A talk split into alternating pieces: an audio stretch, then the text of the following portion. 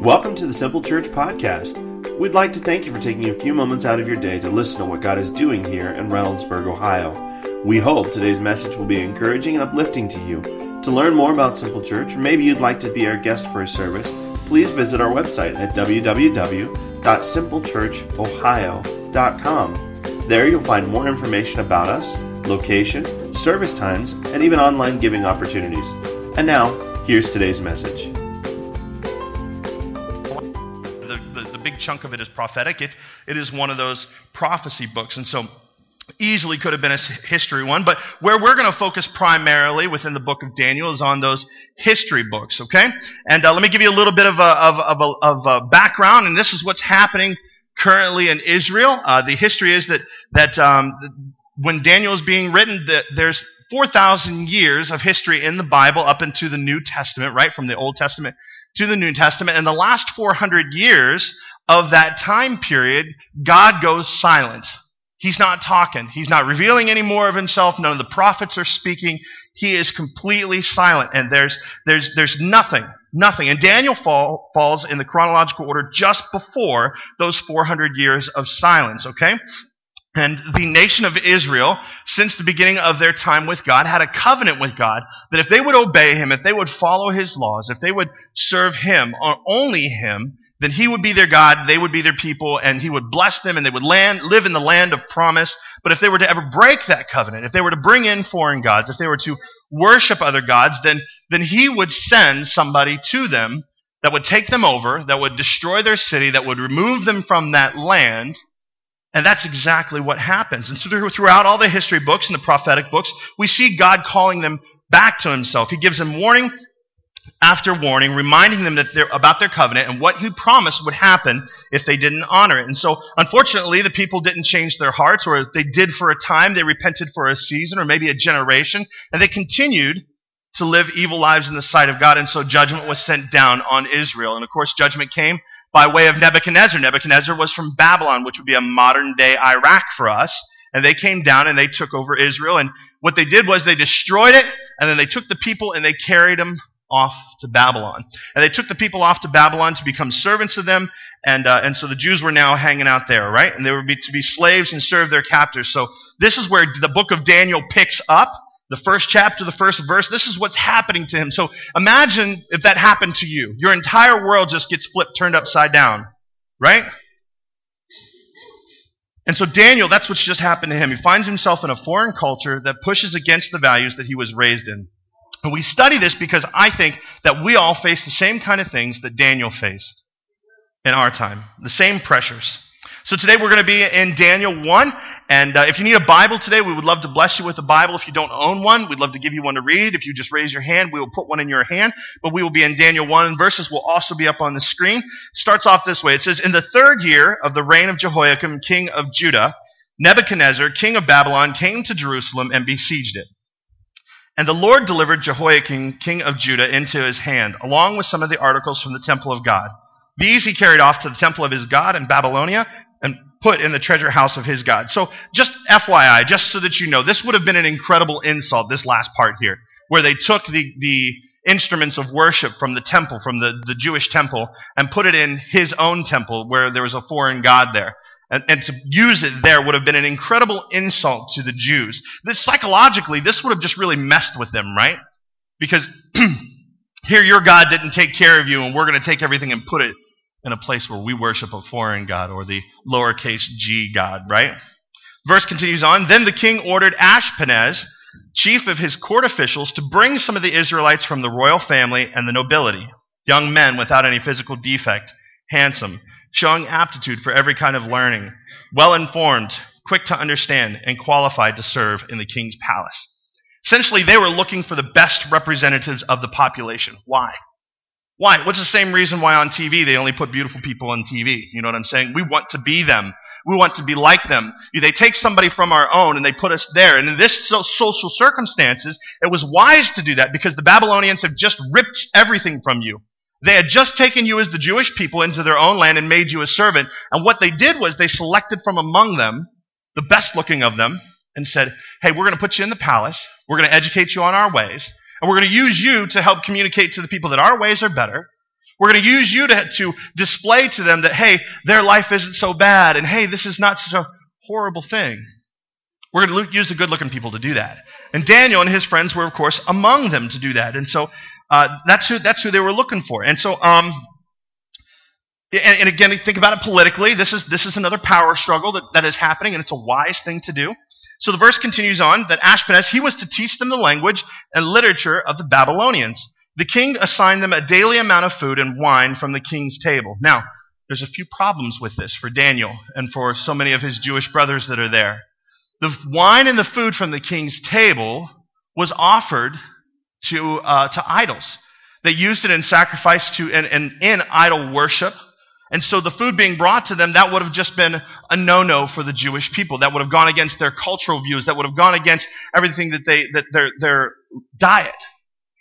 That would have, that would have been no-no for them.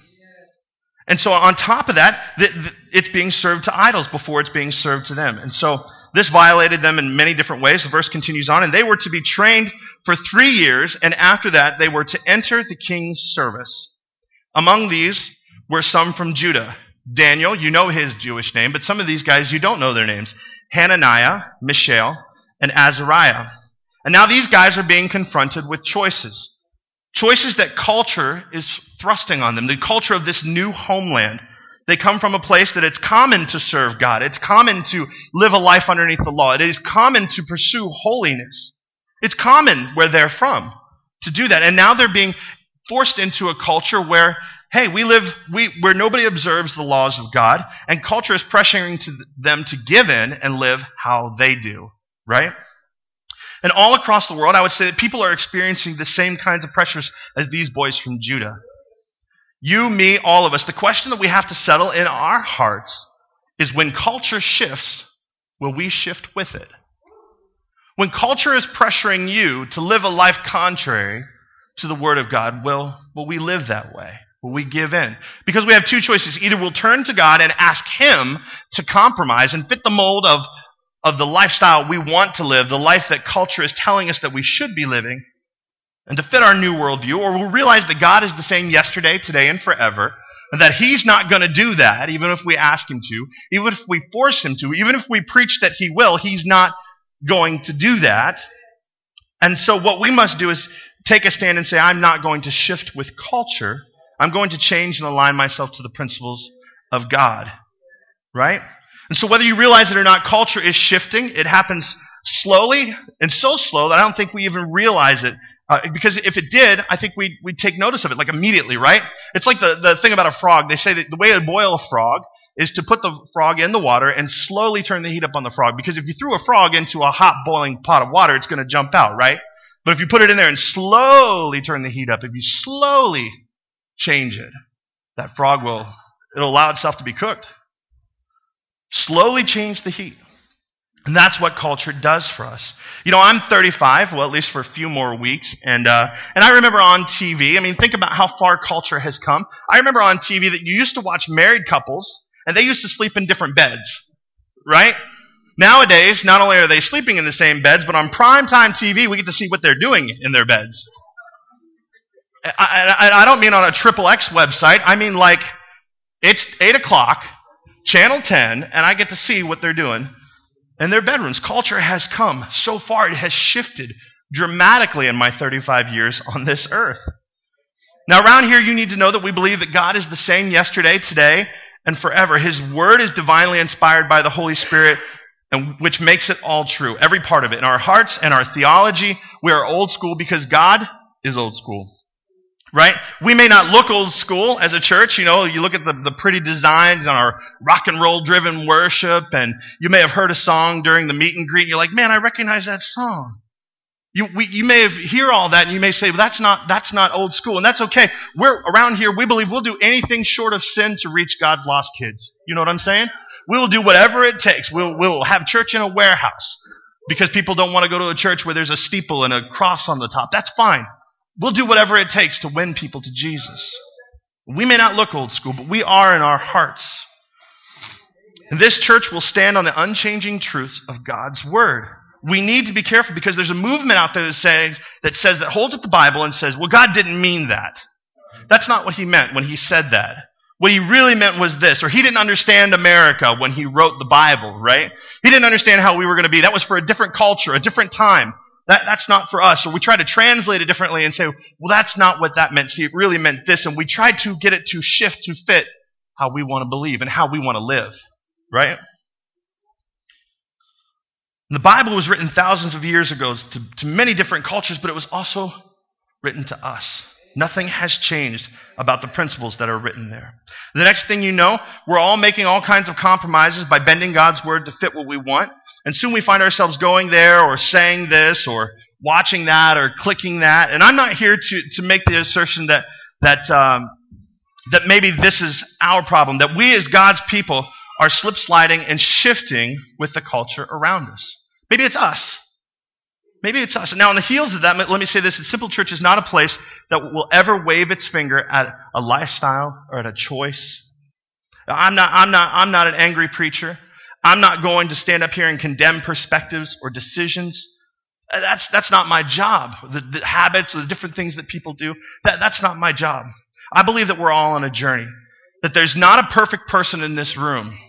Not a single perfect person in this room, especially not the pastor. You can ask my wife. You can ask her.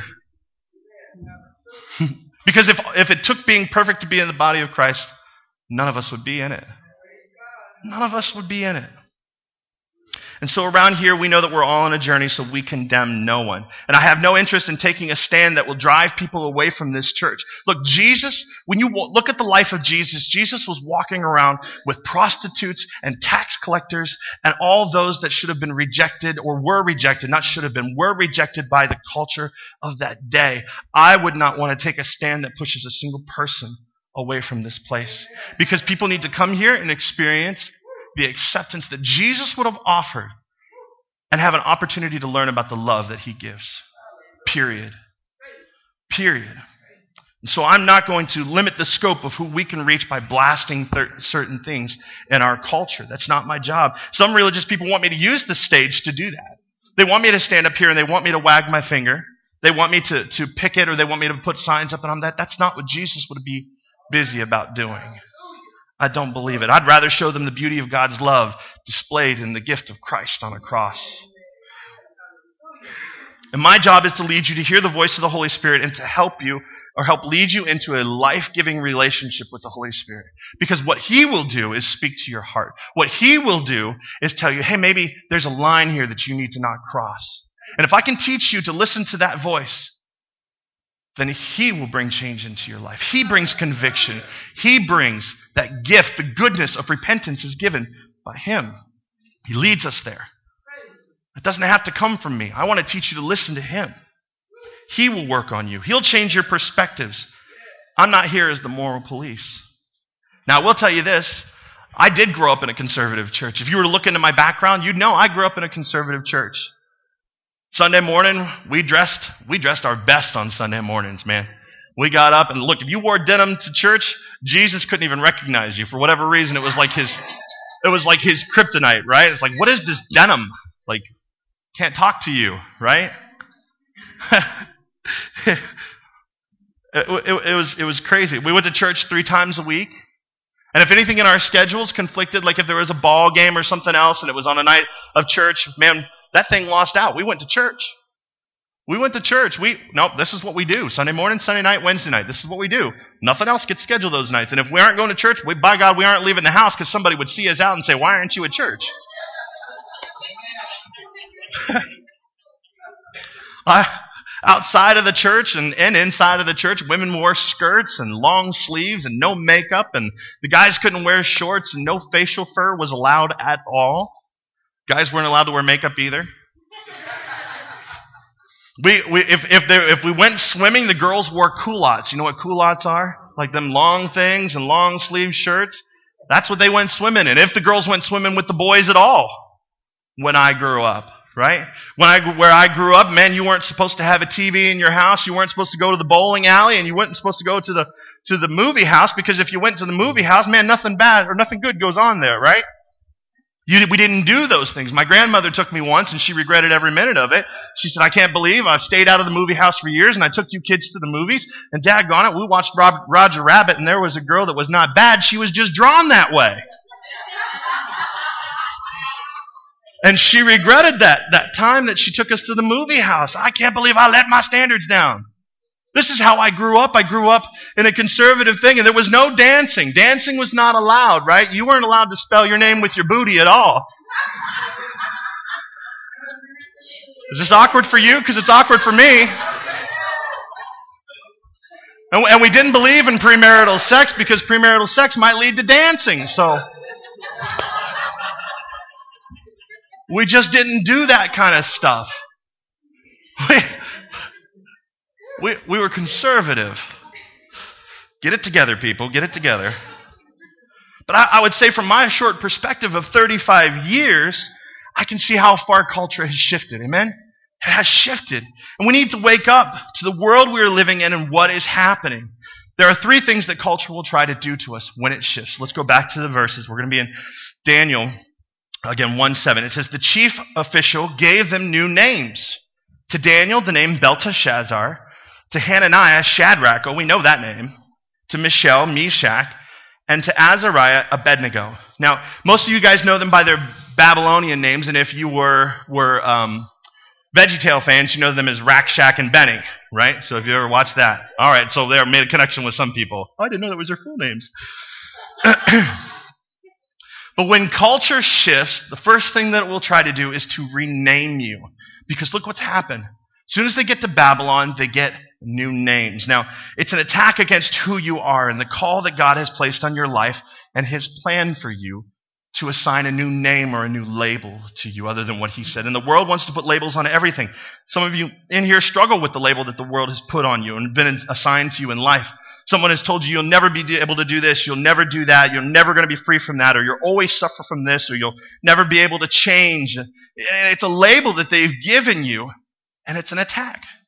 It's an absolute attack on your life. And this attacks, this attack is why here at Simple Church, uh, I believe in our grow groups. Look, on Sunday mornings, it is, it's very difficult to deal with the very personal things in your life, like, like labels, right? But you get into one of these grow groups, which will be starting here about mid-February. Watch for them.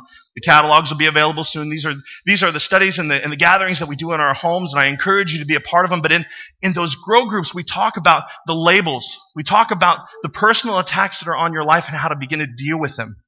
And so uh, you have that opportunity. It's a safe place, and we can peel off those labels that are affecting our perspectives and our lives because we have to break the power of those things in our lives. Amen?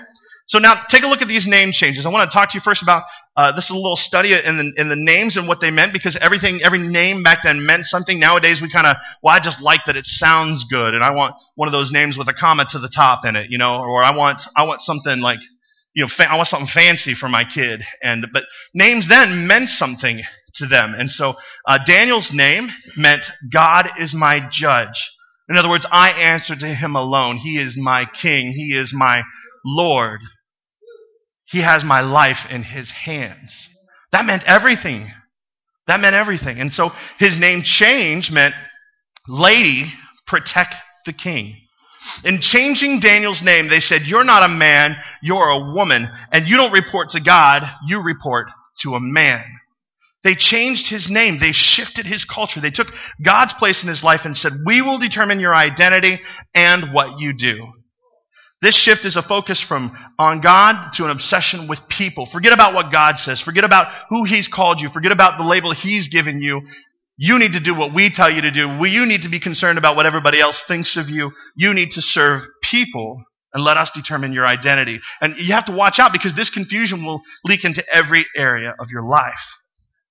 Look at Hananiah. Hananiah's name meant Yahweh has been gracious. And, and what an amazing God we serve, right? It's our provider. Yahweh has been gracious. By His grace alone, we stand here today. By His grace alone, we are justified. God has been gracious, is what that name means. They changed his name to Shadrach, which meant, I am fearful of God. It's the shift from God is good to God is bad. It's, it's, culture does this really well, right? They get people to believe that, that God is this guy with a, with a magnifying glass and we are ants and he is putting it into the sun. He's waiting to burn us up or to smash us the moment we do something wrong, right?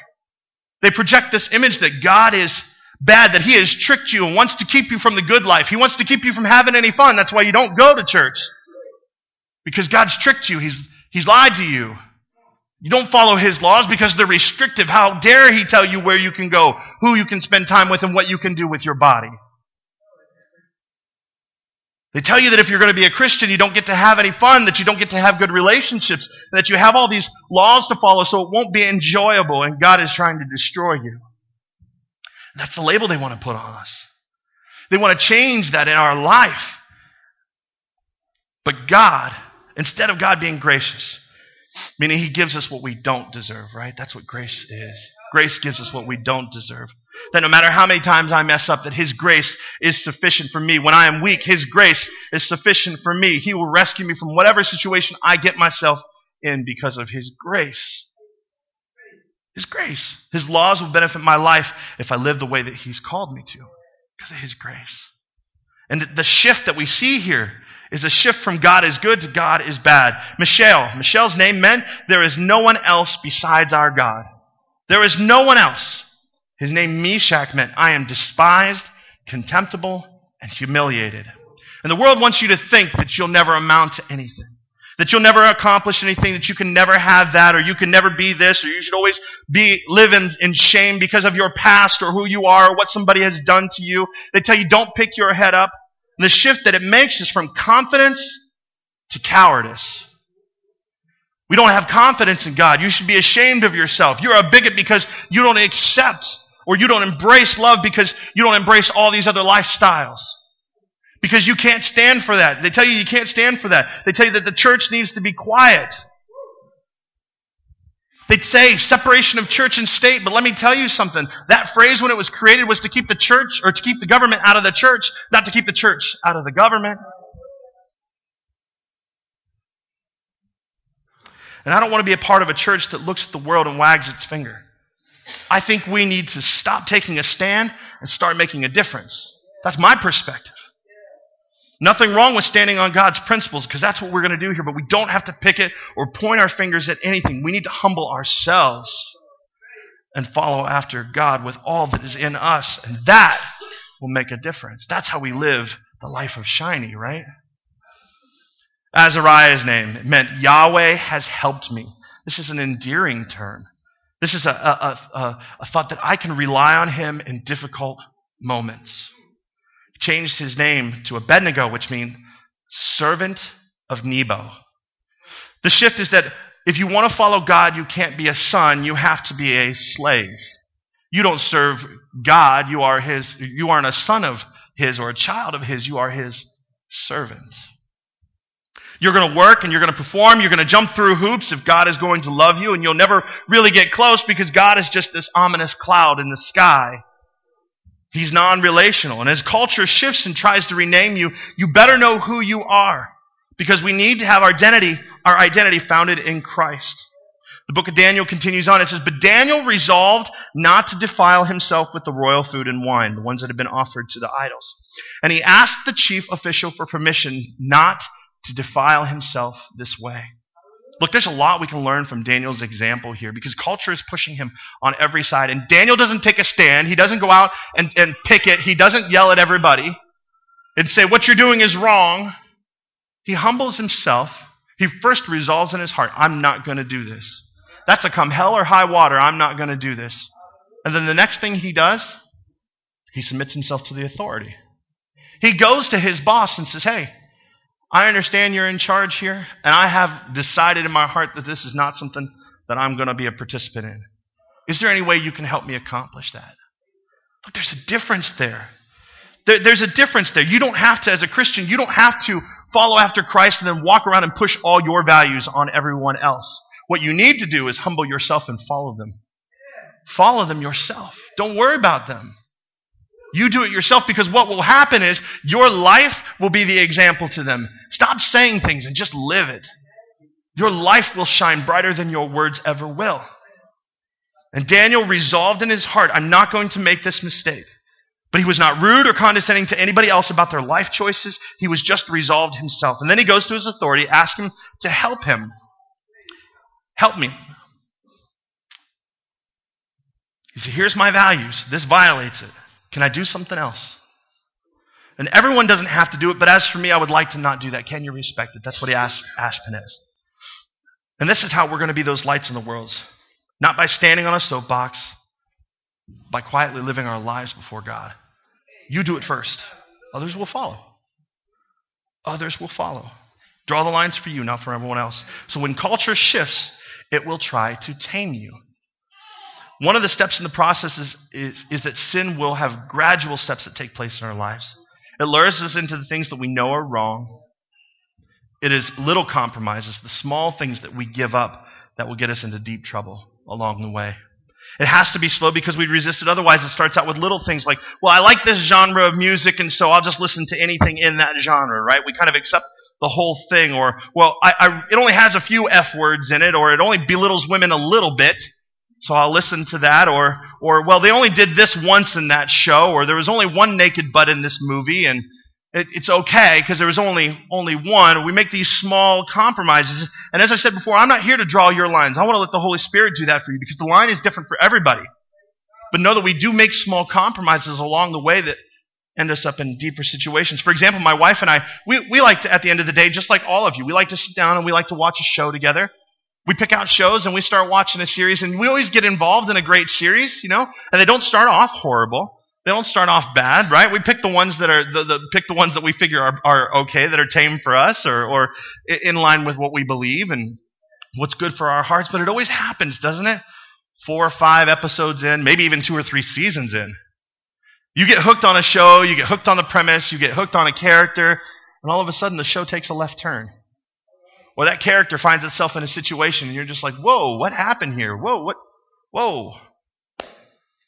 My wife and I will we'll watch shows and, and, we've come to each other regularly and said, hey, I'm, I'm going to have to stop watching that show. You can watch it if you want to, but we're not going to sit down and watch this together anymore. And then a discussion happens. Why? We talk about it. Well, I feel like the Holy Spirit's drawing this line in my heart. We also do it with our kids. Well, there's music that come on the radio and we, we listen to it, we hear it, we, we understand what the words are, and we go, whoa, hey, we turn that off, and the kids go, yeah, but dad, it makes my butt jiggle. I like it. It's good. And we go, yeah, but you know what? It's going to hurt your heart. It's going to hurt your heart. That's to explain that to a kid. That'll hurt your heart if we keep listening to that. And you don't just do it when the kids are around, you, you change it when, when you're by yourself. Right? Otherwise, you wind up singing it. and you're around a kid. Dad, is your heart okay? Well, I think so. I ate my Cheerios this morning. I'm not sure. No, no. You're singing that song. Oh, you're right. You're right. For years, we've done that. And what shows and songs are they? None of your business. I refuse to stand up here and tell you where my lines are drawn in my life because then you'll take them and you'll draw them in your own life and then you got rules and, and regulations.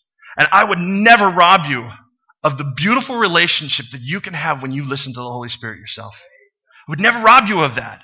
So I won't tell you what songs, what music, what I don't listen to, and what I do. And let me tell you, culture will try to tame you, but it will do it slowly, and when it tries, tries to tame you, don't lose your convictions.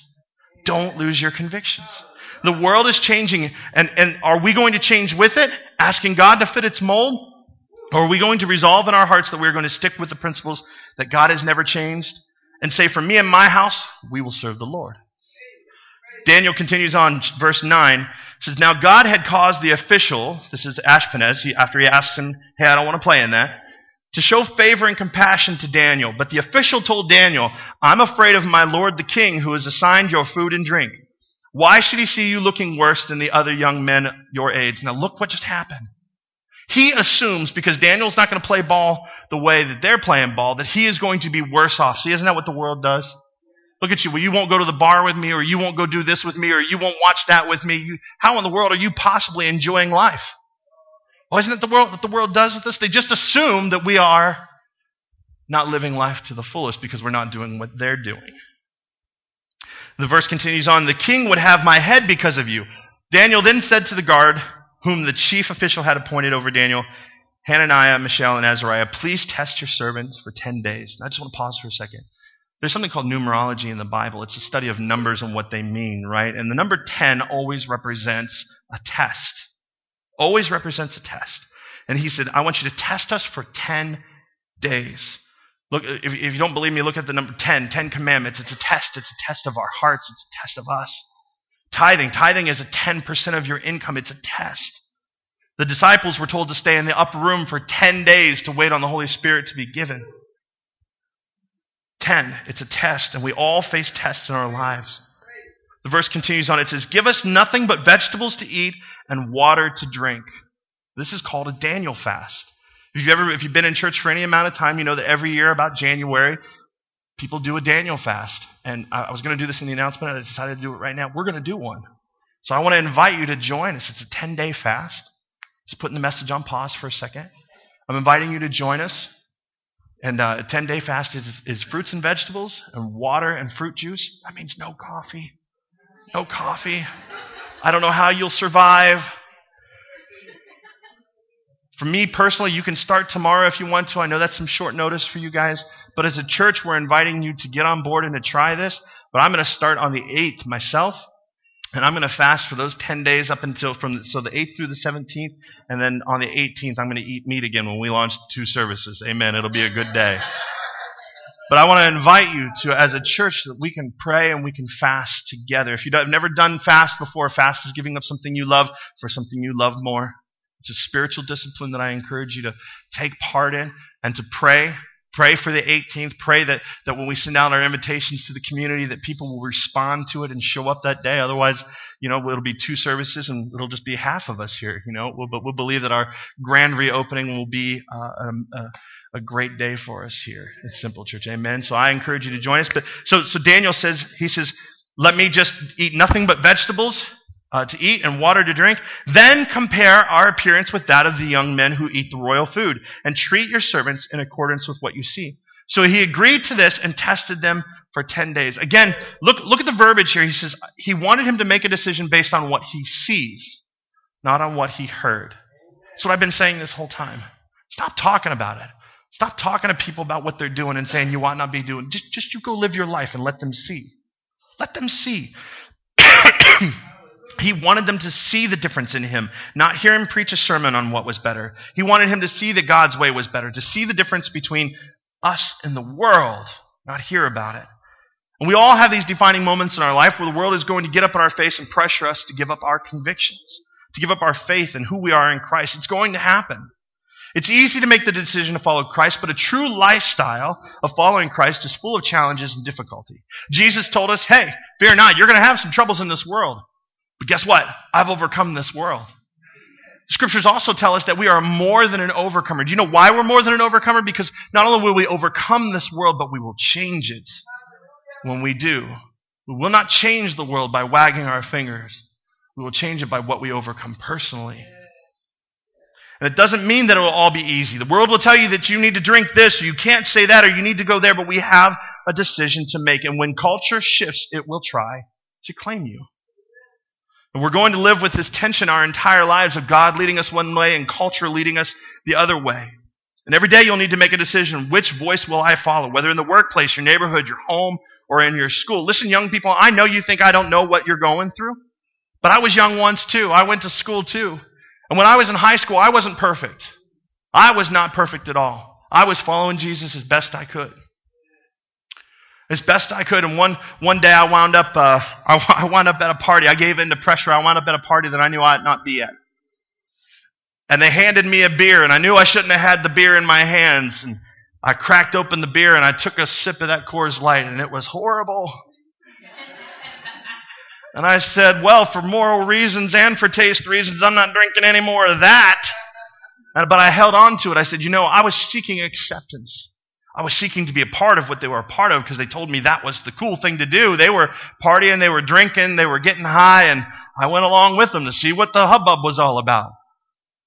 And as they got drunker and the night went on, they kept bringing me beers, and I'd say, Thank you very much. And I'd quietly walk it back to the refrigerator and put it back, and I just held on to my can all night long. I was accepted because I had my beer. You say, Aaron, are you down on beer? No, I'm not. I'm, not. I'm just saying I knew I ought not have been doing that. I knew in my heart it was a place that I shouldn't have been.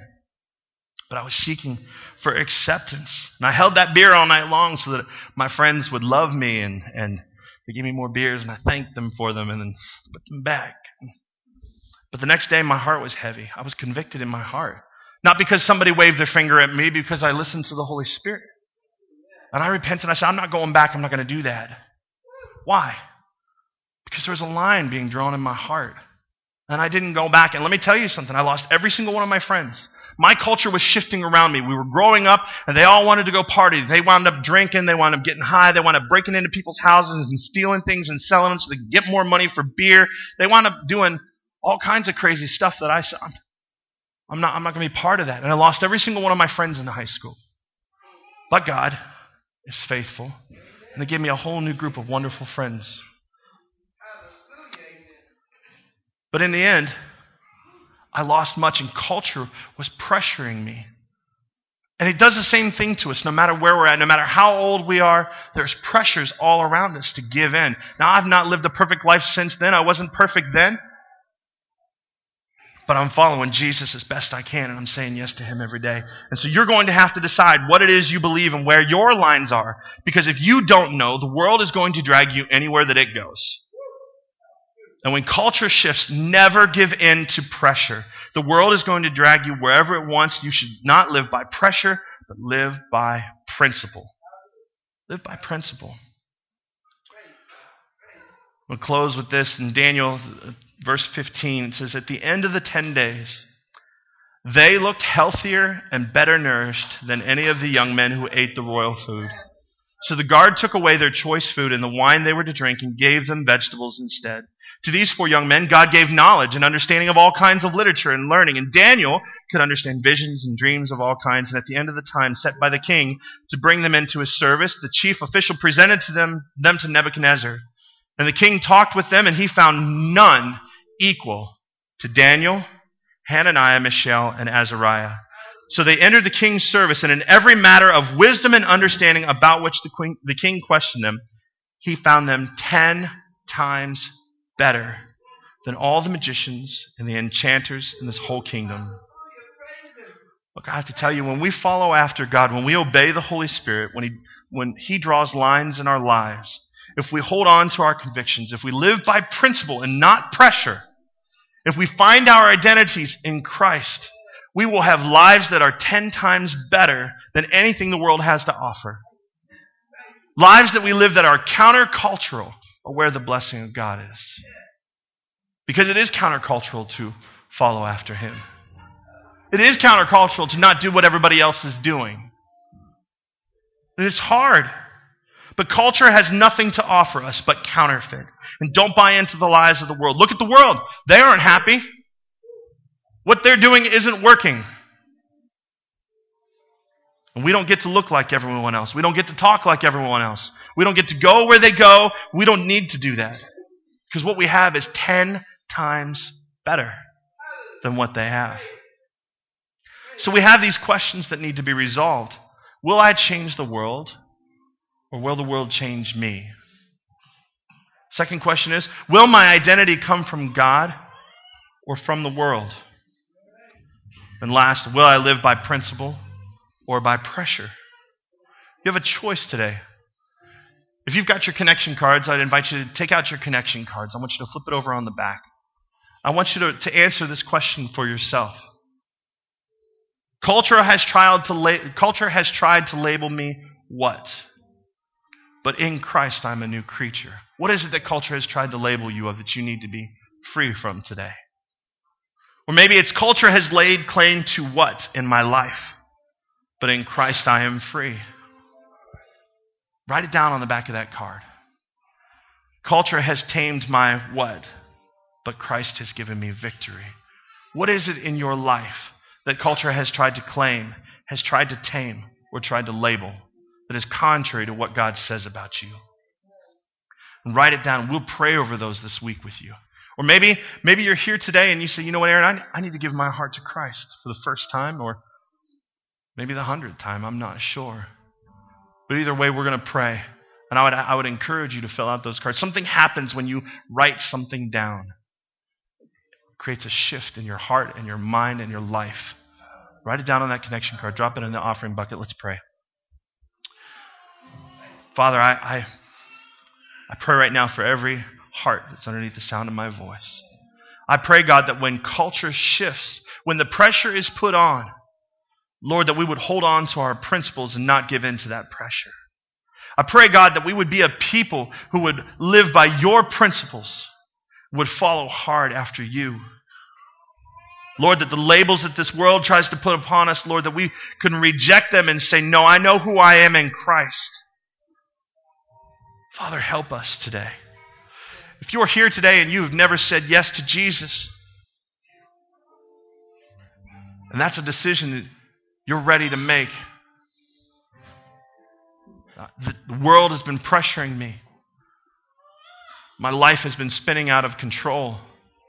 What they've been offering is unsatisfying. And Jesus is the way. If that's you and you'd like to give your heart and life to Christ, would you shoot your hand in the air? Nobody's looking around.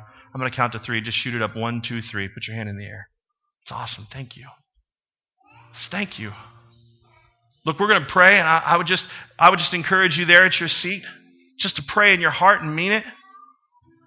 This simple prayer: God, help me. I need you. Forgive me of my sins.